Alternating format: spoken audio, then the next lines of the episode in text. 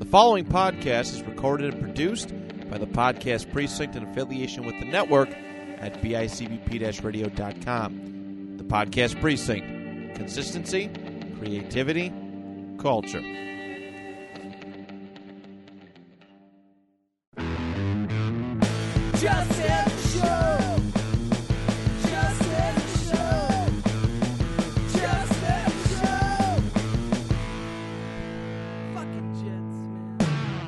Welcome, everybody, to our first episode of Just End the Show. Seth Wallach. I'm here with my co hosts. I'm Kevin. Do I need to do my last name? Uh, last names are optional if you want to keep that you know level of, of ambiguity and or uh, plausible deniability. Exactly. Pe- people are going to want to hunt me down like three weeks into this, so I figure uh, make it harder on them. Yeah, but Kevin is here. Oh no, I 100% will own my name. My name is Colin Kuntzler. It's phenomenal. That's with a K if you're keeping score at home. Exclusively with a K. Yeah. Yeah. But in any case, Seth, Colin, and Kevin are here, and welcome to Just End the Show. Like I said, this is our first episode. If you've ever used the 2010 divisional round highlights as like a substitute for pornography, you've come to the right podcast. we're the we're the ones for you.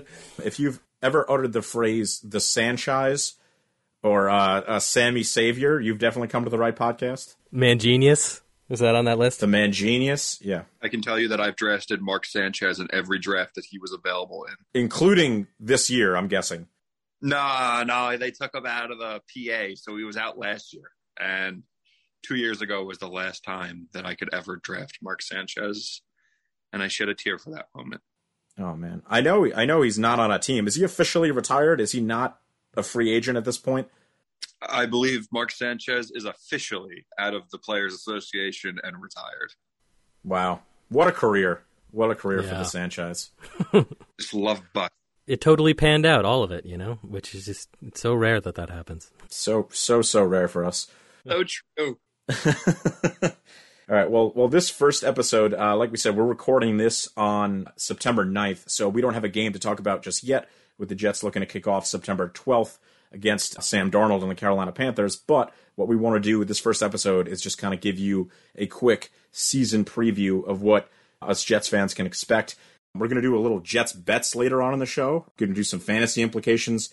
Before we get into it, I just want to say shout out to the podcast precinct for giving us a shot. We really appreciate that. So it's going to be a good show.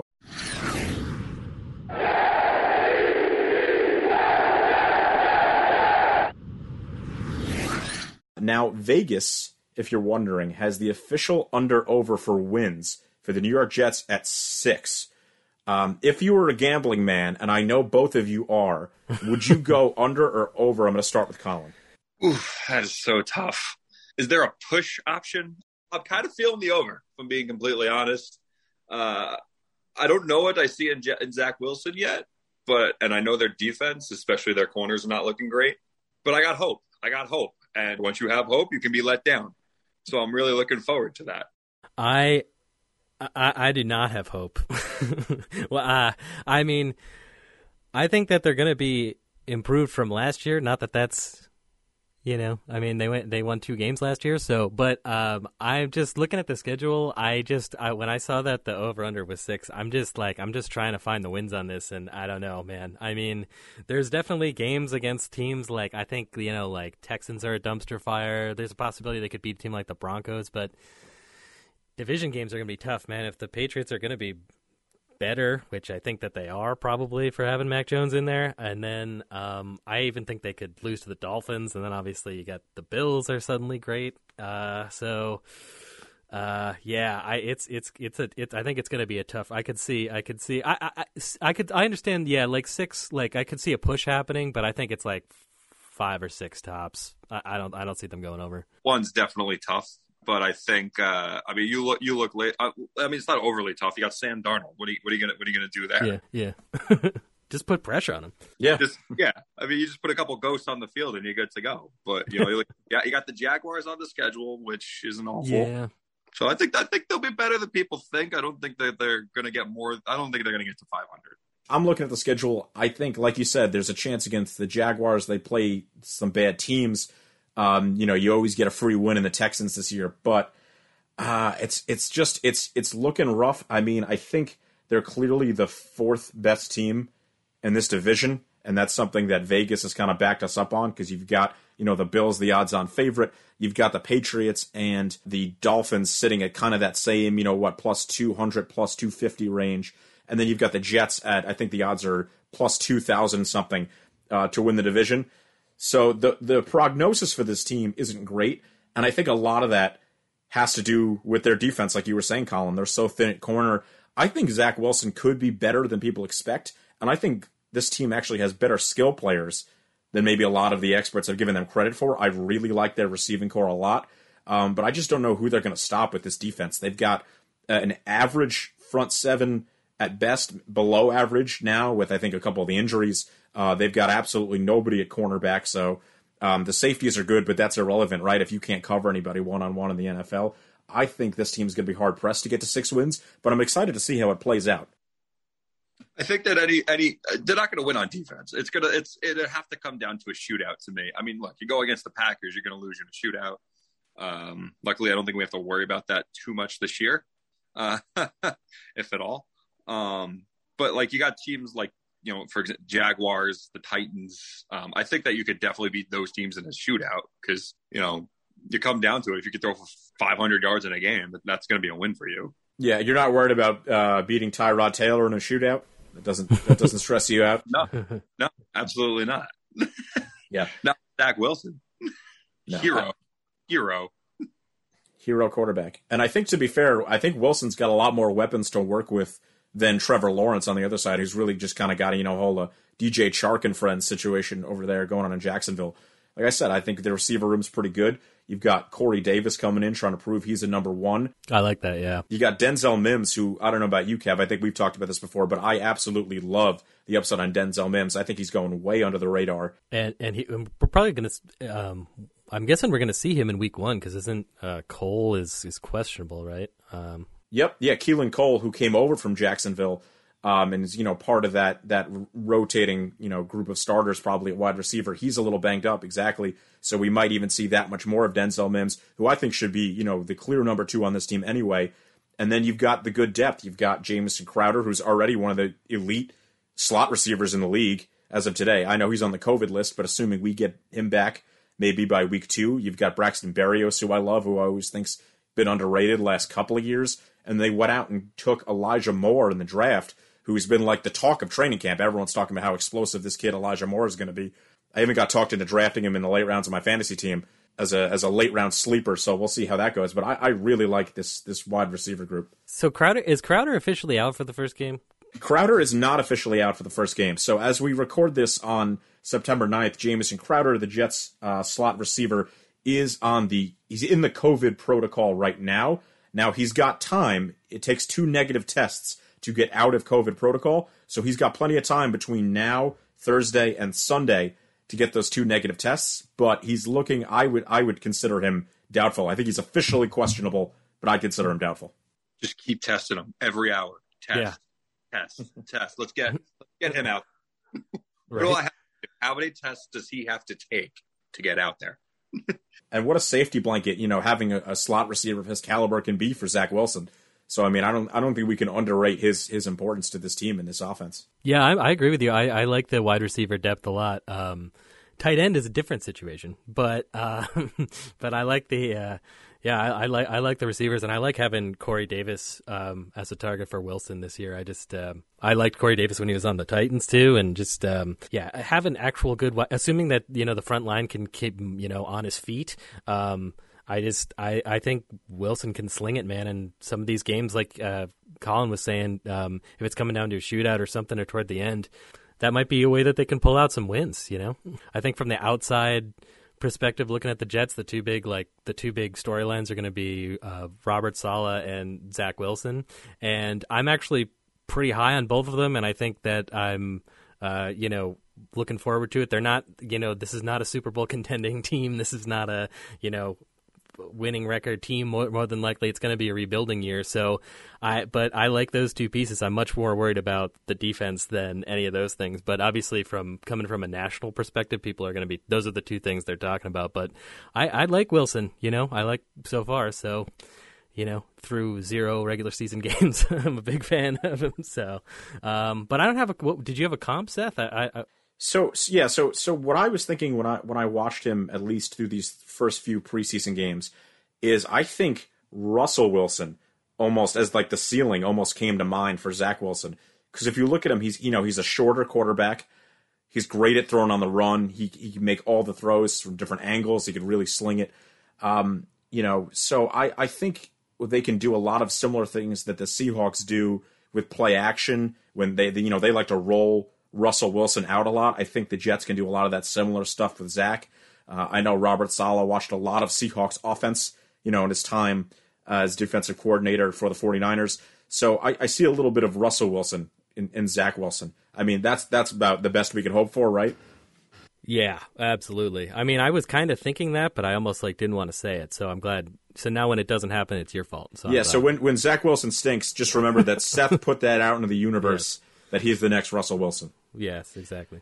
I'll tell you what, though, Kevin. I know you haven't seen. You couldn't find Zach Wilson. Zach Wilson's mom, straight fire. Oh, they, I, she, her, I have seen on draft night. Yeah. Do we have a Michael Conforto situation for for Zach Wilson? Is that is that confirmed? oh, gotta check it out. Check it out. You go. I'm not going to give her a plug because she's not. You know, No free ads. champagne. You got you you you want it. You got to pay. You got to pay. I'm I'm a, I'm an expensive date, but check out the Wilson. All right. I'm going to Google that when we're done with this podcast. but I do want to get into something that Kevin mentioned earlier, and that's kind of the synergy between Wilson and Saleh and what we might expect out of Robert Saleh year one. Because I got to say, I've liked what I've seen so far. I mean, this was, uh, he's got the incredible pedigree as a coach coming over from that great 49er defense. Um, he's not a typical Jets candidate in that I'm excited for Robert Saleh day one. I don't think I've been this excited for a head coach since Rex's Rex Ryan's opening press conference. I mean, you you got a you got kind of a lukewarm, you know, no personality guy in Todd Bowles who you know they they talk about him now like he's a defensive genius with Tampa Bay. We remember the real Todd Bowles as head coach here with the Jets. Yeah. I mean that that guy was just he was he was hard to watch in interviews. He was hard to watch as a coach. And then you follow that up with Adam Gase, who we couldn't get out of town fast enough, and who I think people really knew was a mistake at the time. That's what was weird about Adam Gase. We're like the guy who sucked for the Dolphins. Do we want Yeah. him? I don't think he he ever had a real shot. I don't think Gase was ever feeling the love. He had a weird press conference, you remember, with the eyes on day one. That was our intro- introduction to Adam Gase. So that wasn't exciting. and the last two years have have kind of uh, played themselves out, maybe as a self fulfilling prophecy for Gase. Um, but I am just absolutely stoked uh, about Robert Saleh. I don't know about you guys.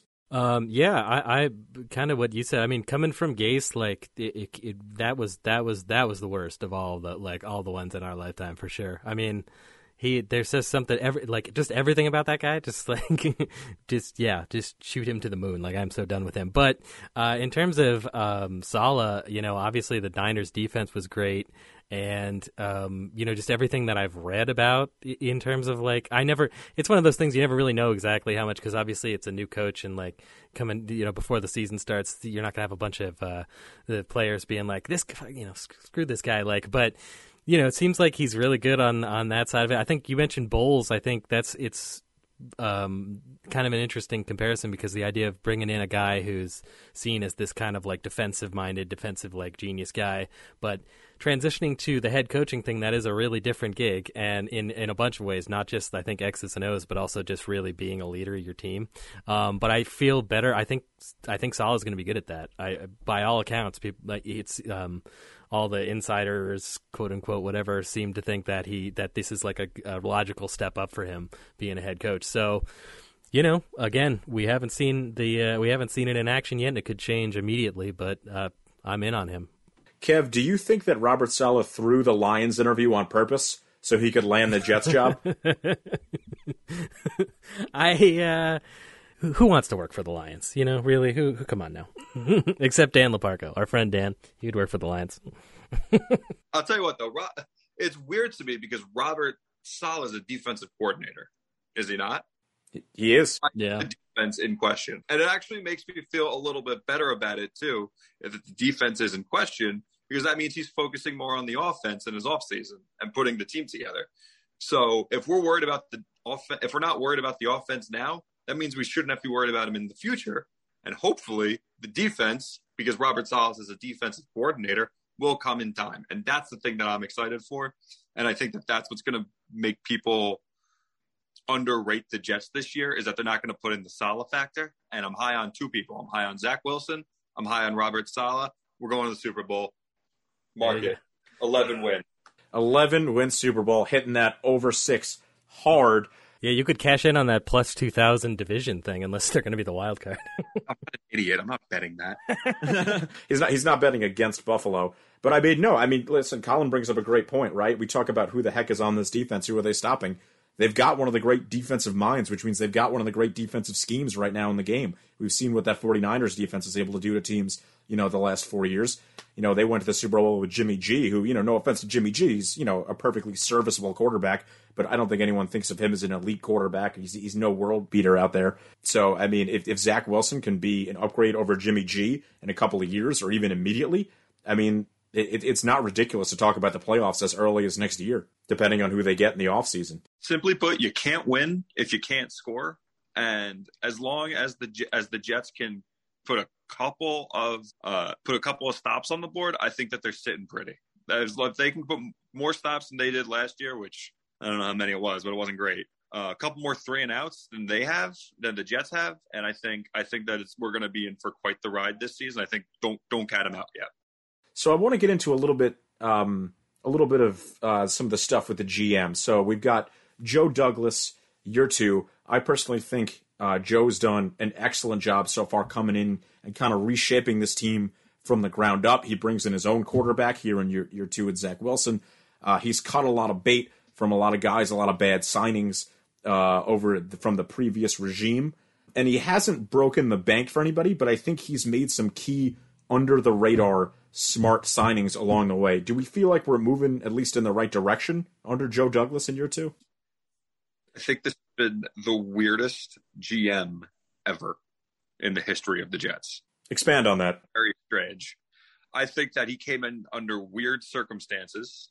Uh, and I think that um, after our last GM, who shall go remain nameless because I did not like him very much, Mm-hmm. uh, anything would be a step up. But I feel this is the first GM that the Jets have had that they can pick who that he's been able to make moves that he wanted to make, and maybe that's on ownership and having Woody back. Um, but Woody has not been back all that long, uh, and I'm just it's it's weird to me that the Jets might be making the right decision. It does seem too good to be true, right? Between between Douglas and and Saleh and and you know Zach Wilson. It does, and and and yeah, there's something about three moving pieces that all seem like good decisions. Where you're like, something, something's gonna go wrong here. But I, yeah, uh, pretty much an echo of what you guys said. I think I I think he's moving the team in the right direction. Obviously, like draft wise, you know that can be kind of hit or miss, but it's hit or miss with with all GMs really. Um, I I, I but you know generally like um, I I like the moves that he's made, like you said, and he has like not overpaying for people too, like you said, um, and like Colin said, just uh, move it. You know, again, move anything that's a step up. You know, like just similar thing with um, with Saleh coming in there as the coach, just coming in after Gase. It's just you know, and it, uh, and any but you know, an overturned bucket on a mop would be better than Adam Gase being the coach. So, so I feel kind of the same way about the GM. So, but again, you know, having three things look like they're going in the right direction, I'm I'm I'm cautiously optimistic. This might not be our year. We'll get there. We'll get there. It's going to be fine. We're going to give you hope. They're gonna, I'm not going to give you nothing. I'm not going to give you any hope. They're going to give. they're going to pull it right out on from you, but don't worry, we'll get there.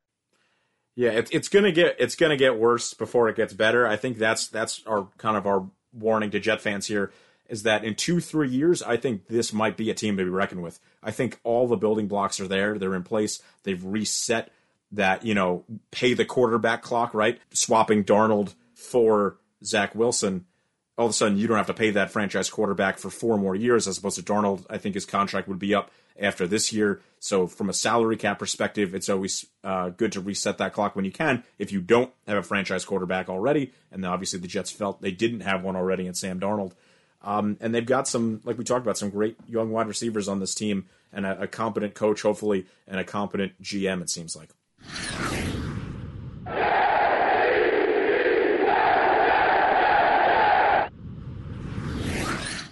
What I want to get into now is a little bit of our our season preview. I want to take a little bit of a deep dive into this 53 man roster now that everything's set for Sunday, and just see uh, who's on this team. Uh, I know we've talked quarterback to death, so I won't get into that too much, except to say that the only other quarterback on the roster is Mike White, who has just about no NFL stats. If you try to look up Mike White, uh, there were a lot of veteran quarterbacks available in free agency. There were a lot of veteran quarterbacks, maybe even still available in a trade. Did the, did the Jets do enough to bring in some depth, any depth for Zach Wilson? Uh, I don't think they had to. I don't think that. Uh, I don't think you go into a season thinking that your quarterback's going to get mono or that your quarterback is going to get hurt. Uh, I think that you get a backup quarterback so that you have uh, a replacement for a week or two. Because in reality, if he gets hurt for two uh, more than that, probably he's probably not going to be on the team much longer unless he's Aaron Rodgers or Tom Brady um, or one of those top tier quarterbacks. So I think that uh, I don't think you, hot, you take a backup quarterback because because he's out there. I think you take what's the best fit for your team, and I think Zach Wilson's development right now is the best fit for the team. And I think not having him worry about his job is the best fit for the team. Is there a little bit less pressure on, uh, let's say, a backup quarterback of a team like the Jets, where if you lose Zach and so you lose time with that development, there's not really pressure to win anyway. If Zach Wilson goes down, this team in essence is kind of just playing out the string. There's no real pressure to win. Is that kind of an advantage for, for, for Mike White? Should they have brought in anybody else? Yeah, I see what you're saying. I, I yeah, I, guess I agree with that. You know, if he if Zach if Wilson's going to be out like for a long stretch of time, then it's the it's just we're pretty much just waiting for the waiting for the season. Yeah, just end the season. Um, in terms of, but I, I'm I'm a little bit surprised that they cut um Morgan. Um, uh, just because it felt like uh, I thought he seemed like he played pretty well in the preseason, but I don't exactly know the whole contract situation with that. Also, probably worth noting, he got signed by the Panthers, so a guy who was just playing for the Jets is gonna um, is gonna be giving away all our secrets for Week One, just so you guys know. But uh, I, that surprised me a little bit, but I agree with it. it. You know, if he goes down, the whole season's screwed anyway. Plus, I don't know if they'd even be able to get somebody at that point, so. Yeah, I, I get the thinking, but I, I was kind of surprised Morgan isn't on the team. It, I don't think that you put somebody back behind Sam Darnold uh, because you think they're going to win games. I think you put him back behind Sam Darnold because not Sam Darnold, Zach Wilson. Whoa. Oh my God! Don't I apologize, Zach? Wilson. Well, that's one dollar in the Sam Darnold jar. We're going to keep that going this season. Yeah, we need to have a jar for that and a jar for every time we refer to it as a 16 game season by accident. Like say, like, oh, they're going to go 10 and six. It's like throw a dollar in the thing. yeah. I, th- I think I think you put someone behind Zach Wilson who's going to help Zach Wilson. We don't know what their personal relationship is.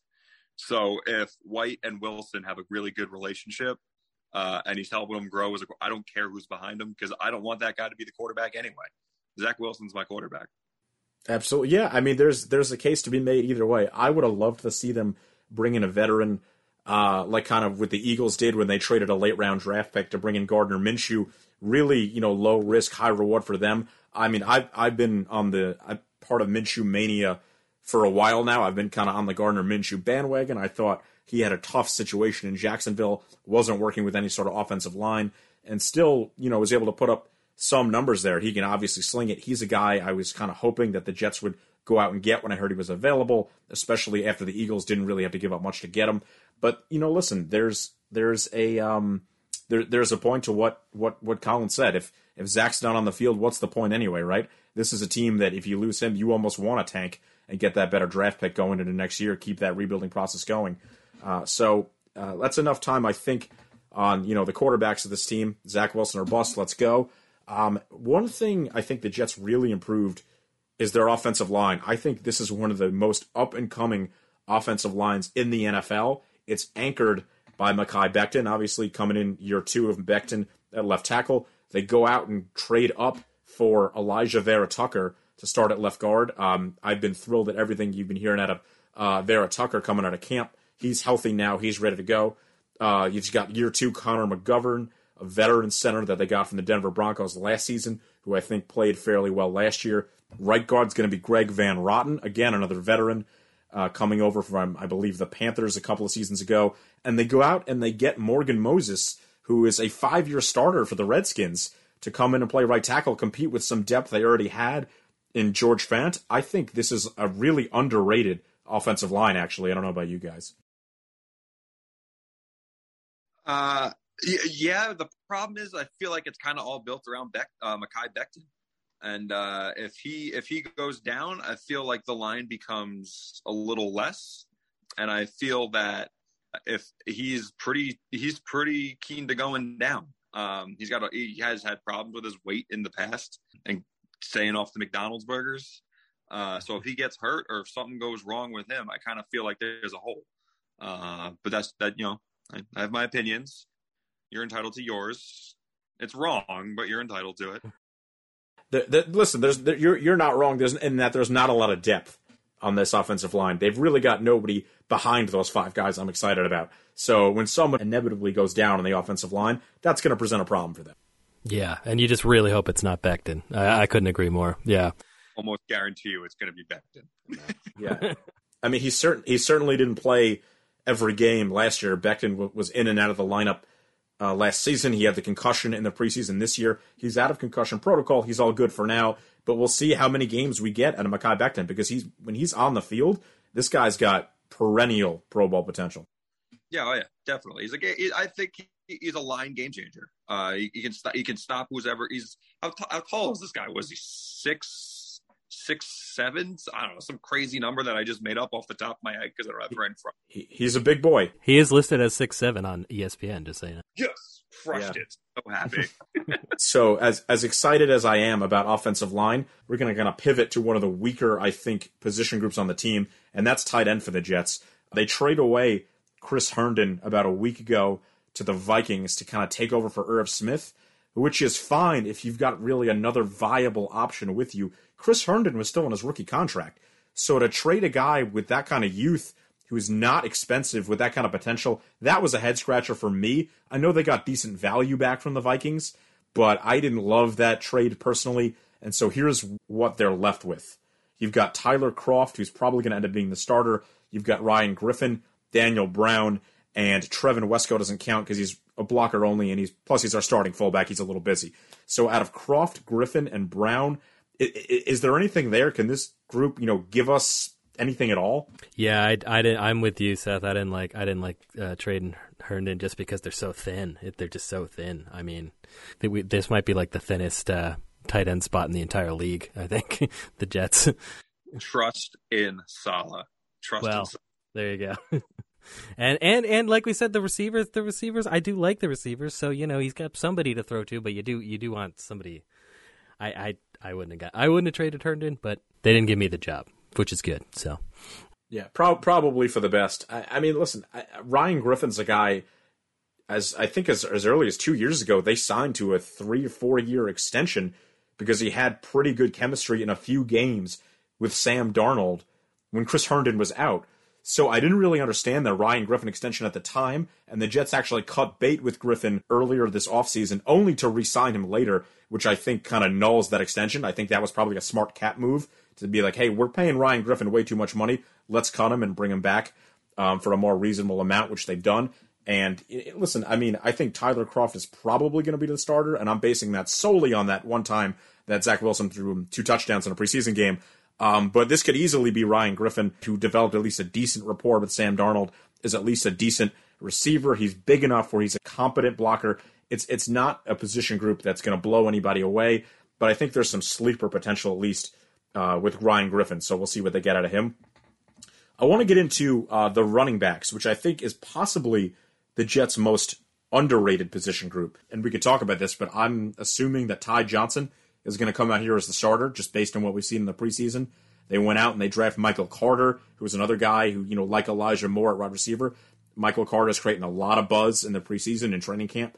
Um, a lot of people were drafting Michael Carter pretty early off the board in fantasy. I mean, we're talking mid rounds, but still for a, for a Jets running back who's never played a down, um, a lot of people were excited about Carter.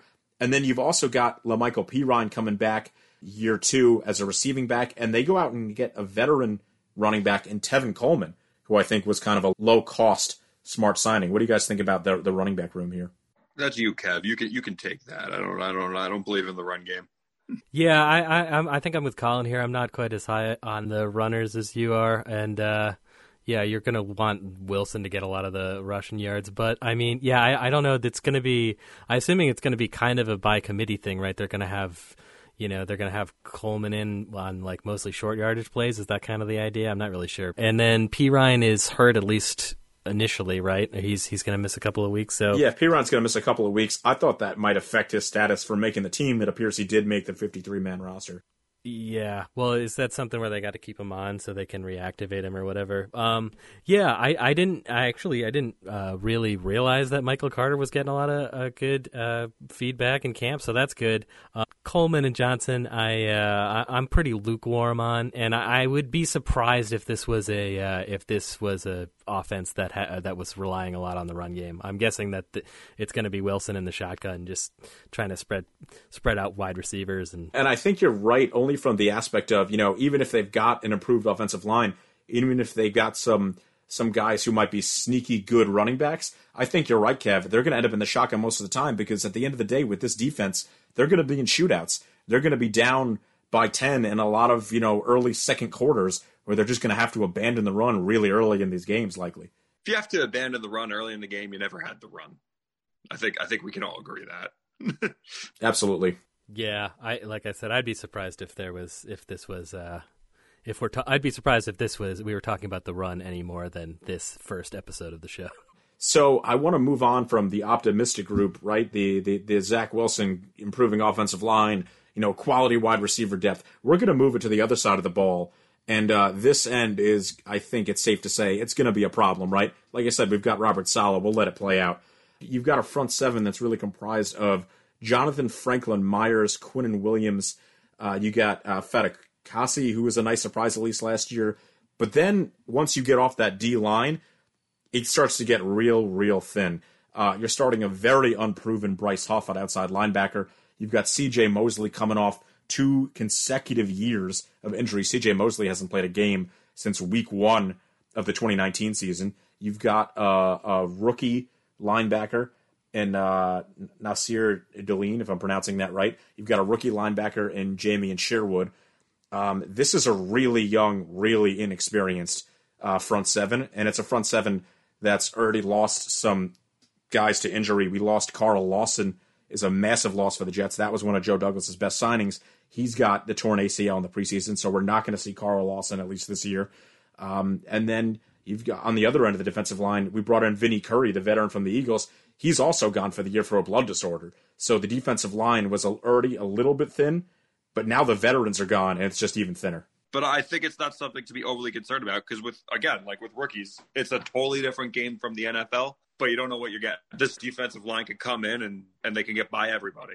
So you you'd be optimistic. I mean, listen, I'm I'm a guy. I'm still high on Blake Cashman at, at linebacker. I thought he was a guy that was kind of pressed into action last year. I think he showed us some good stuff. You've got C.J. Mosley, who's my uh, NFL Comeback Player of the Year award uh, candidate. Uh, we'll get into that later in Jets bets. Um, but everyone else outside of Mosley and Cash, Cashman, and of course Quinnen Williams in the middle, it's it's tough to get excited about. Am I wrong, Kev? No, yeah, and uh, you hit on it with just the injuries, the the uh, losing Carl Lawson. Uh, I mean, obviously everyone's been saying it, but that's that's such a death blow, I think, for for them. And and uh, obviously we love Saleh, and we're seeing him as this great. Um, you look at his stuff in San Francisco as like just have an incredible defense, but he did have Bosa there. You know, you do have people like you do still need like really competent, solid playmakers. It's not just the defensive scheme. So yeah, I, I mean, yeah, with the rookies, I don't know. You don't know with them, but losing Lawson and Vinny Curry is. uh is is tough. This is just not a fantastic defense, um, and we haven't even gotten to the secondary yet. Yeah, if you've got concerns about this front seven, you're you're you're not going to like this next segment because once you get past safety, right? You've got Marcus Maye coming back. You've got a motivated Marcus Maye coming back who might be the Jets' lone Pro Bowler. So he's great. You bring in Lamarcus Joyner in the offseason, a solid veteran complement. And then I'm actually uh, pretty high on Ashtyn Davis, a young player coming back for year two at safety. But once you get past safety, it gets real ugly. I'm going to read you guys some names. These are the guys we're going to see playing cornerback for the Jets in 2021. And you're going to tell me who are the starters on this team. Out of Bryce Hall, Isaiah Dunn, Brandin Echols, and Jason Pinnock and Justin Hardee, two of those guys or three of those guys are going to be starting.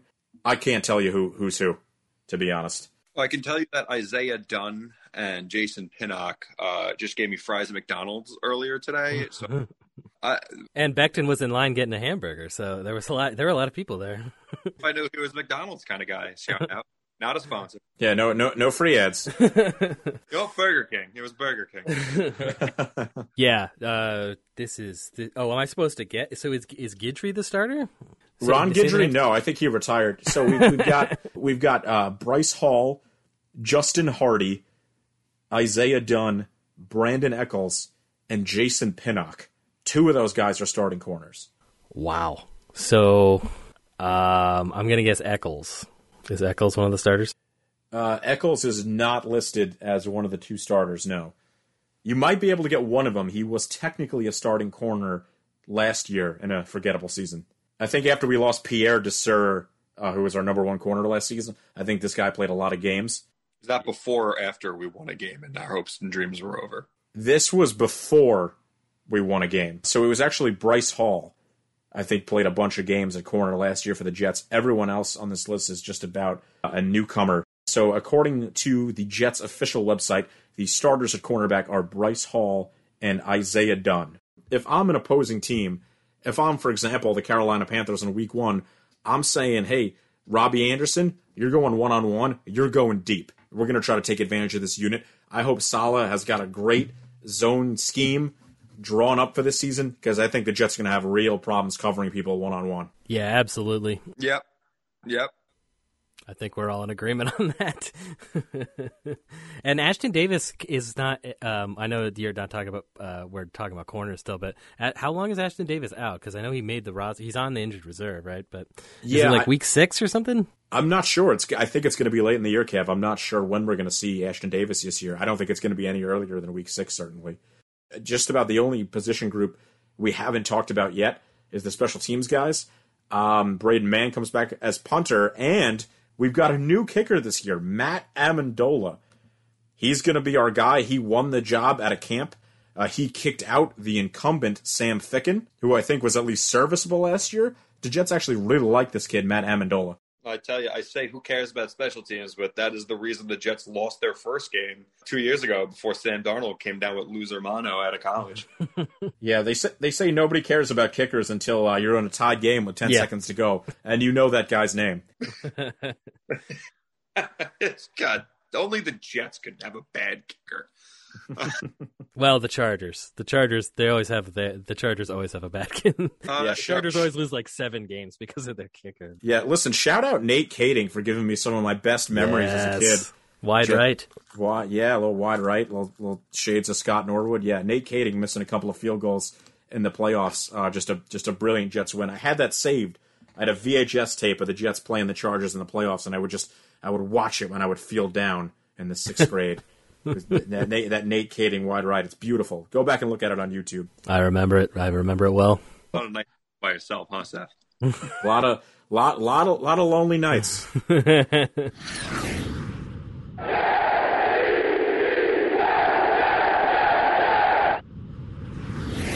All right. Well, that kind of that kind of covers uh, our, our sort of in depth look at the Jets roster for this upcoming season. How do you think they match up against Carolina in Week One? Sam Darnold's got a couple of weapons on the other side, kind of headlined by an old friend and an old friend of Sam's, Robbie Anderson. Yeah, I think I, I, I think the Jets pair up against the Panthers like you would want a grilled cheese sandwich that's been out sitting for a little while. Uh, like you don't really think it's going to be good, uh, but you try it anyway, and it's still not good. Um, so I think the I think the Jets.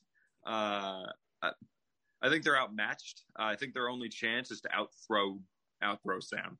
Uh, I'm hoping that Sam is the same guy that he was on the Jets and not some not not who we all hope Zach Wilson will be. Yeah, may- maybe a two interception game and a Marcus Maye, right? Maybe that's the path to victory here. Yeah, no, I think it's. Uh, I mean, we've seen in the past the way to get to uh, the way to get to Darnold is put a little bit of pressure on him and get him trying get him trying to move.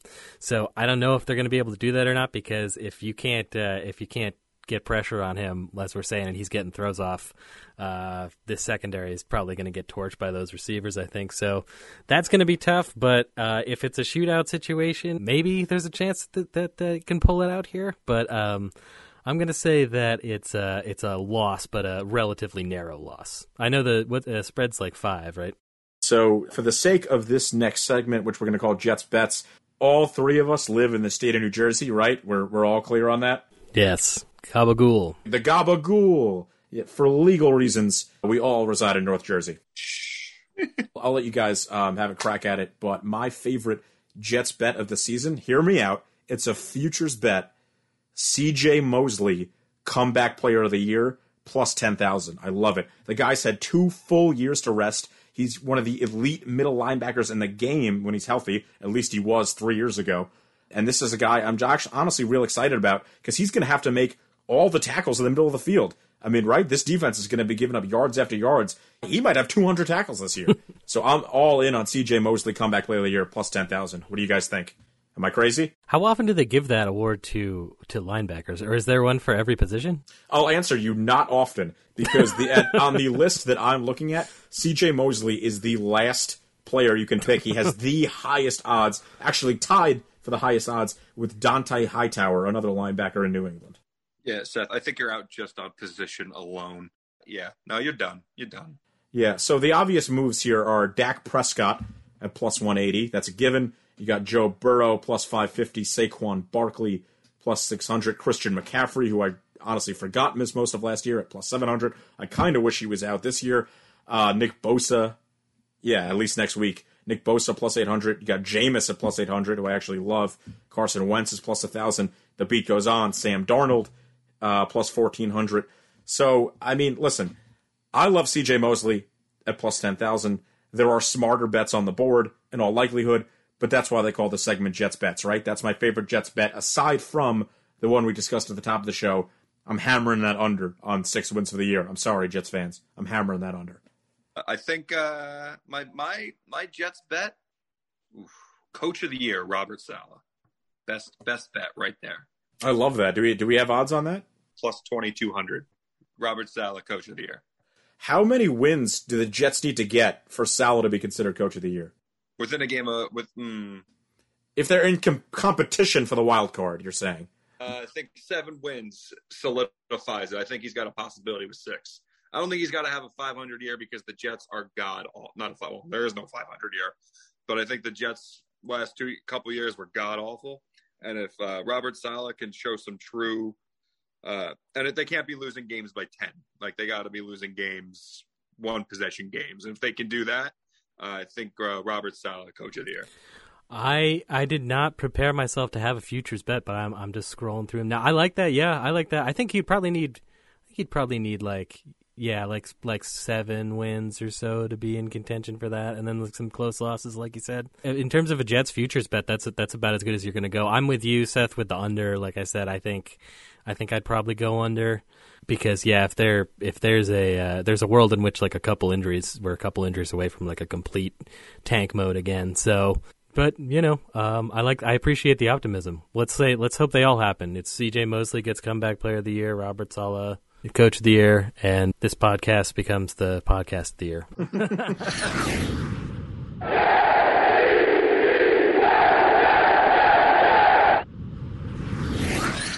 So the one thing I want to ask before we go, do you guys uh, have any Jets that you want on your fantasy team? I know we talked about they've got at least some offensive weapons. Who's the best Jets fantasy player that you think going into the year? Because there's not a lot of Jets going in the first four or five rounds. I guarantee you. If, do I have to take a Jet? It's round eight in your fantasy football draft. You have to draft a New York Jet. Who are you taking? Mark Sanchez. I think that's about as good as answer of any. What about you, Kev? Has Geno Smith retired yet? I don't know. yeah, I would go with uh, I think Curtis Martin's going to get a lot of carries. You know, they're going to be giving him the rock. Um, I, I, I, Corey Davis maybe. I mean, I, he, I assume he's. I assume between Davis and Moore, that's going to be a lion's share of the of the receptions, right? There's just so many better players in, at every position. Yeah. Yeah. If I had to choose one, And you do have to choose because I make yeah, the this is not a. Uh... Oh, how about I got it? I got it. I get uh, the kicker, Amendola. There you go. Boom. Boom. I love it, We yeah. We all take the kicker. Yeah, take care. Matt Amendola. He's a, he's a stud. That's a better out of answer. college. Yeah, I love 'cause- it. Yeah, And you know, there's going to be like a bu- there's going to be that random game. that random five field goal game. Yeah, exactly. You know, and that's uh, that's when Maddie takes you home, takes you over the edge. Absolutely. A lot of a lot of times the kickers on bad teams I find will get you the most points because they're the teams who have to settle for three once they get into the red zone. So that's not a bad strategy. Yeah, there'll be like a rent. There'll be like a twelve to nine game at some point, fifteen to fifteen to nine or something. Can I bet on Joe Judge first fire? No offense to our Giants fans friends who may be listening to this. Eli Manning overrated. Sorry, done. Sorry, I had to get that out. My bad. The Hall of Famer Eli Manning. That's blasphemous. Absolutely blasphemous. Are you going to watch the broadcast with him and Peyton though on Monday night? I'm excited. See that? I, for one, am excited about that. I think they've had real problems on ESPN with their Monday Night Football crews, uh, especially in recent years. So I'm excited for the Manning broadcast. I'm curious how it is. You know, like is it going to be like two having two Tony Romos in there though, where they're just kind of like fighting for air or something? But I'm yeah, I'm definitely going to watch it. It's more fun than what they've been putting on the last few years. Lord knows. The Manning brothers have definitely got personality. As, Yeah. And as awesome as it is, uh, so I can definitely see that being an amazing broadcast, especially on that Saturday Night Live when they were rifling balls into kids. That was amazing. Great all all time Peyton Manning sketch on Saturday Night Live, the United Way sketch. I love it. I love it. Yeah, I'm listen, I'm excited for Eli Manning to just let his hair down, you know? Just let just let loose, Eli. Just let it fly. You know he's been holding back all these years. I'll I'll do one more thing before we go. Seth, you're not touching this this Jets game gambling wise, right? This is the stay away of all stay aways. First of all, it's week one, but I don't like six points. I'll tell you what I don't like. I don't like stayaways. I'll probably be in on it. But if I am in on it, I like the Panthers lay the six points, lay the five points, depending on what kind of spread you're getting. I think the Panthers probably win this game by ten. So I'm I'm gonna go Carolina on Sunday because I call it buying a win, right? So if the Jets win this game, I contributed by putting the mush on the Panthers, and I take that. And if the Jets lose, then I get something for my misery. They've given something back to me. So I've found that betting against the Jets has actually been good for my soul. I don't know about you guys. Oh yeah, that's a that's usually the move. Or at least I don't usually actually bet straight games, but if it's for a pick'em league, I'm usually like, well, I got to pick whoever here. But yeah, no, this is a stay away of all stayaways. I think some of the weeks that the lines will be at least enticing enough that we can talk about it. But I am I'm staying as far away from this as possible. Yeah, it's a, it's a tough one. I, you know, you have no idea what to expect, and honestly, I have no idea what's going to happen in this game. On that note of certainty, Uh, thanks for listening to, to just end the show. Um, you know, shout out podcast precinct. Um, you guys are awesome. We're excited to work with you. yeah. Uh, let's go Jets. Let's go Zach Wilson, franchise quarterback. Here we go, baby. Uh, enjoy the games on Sunday, everybody. We'll see you next Monday to react to the Jets and the Carolina Panthers. Until then, Kevin, take us out. Just end the show. Just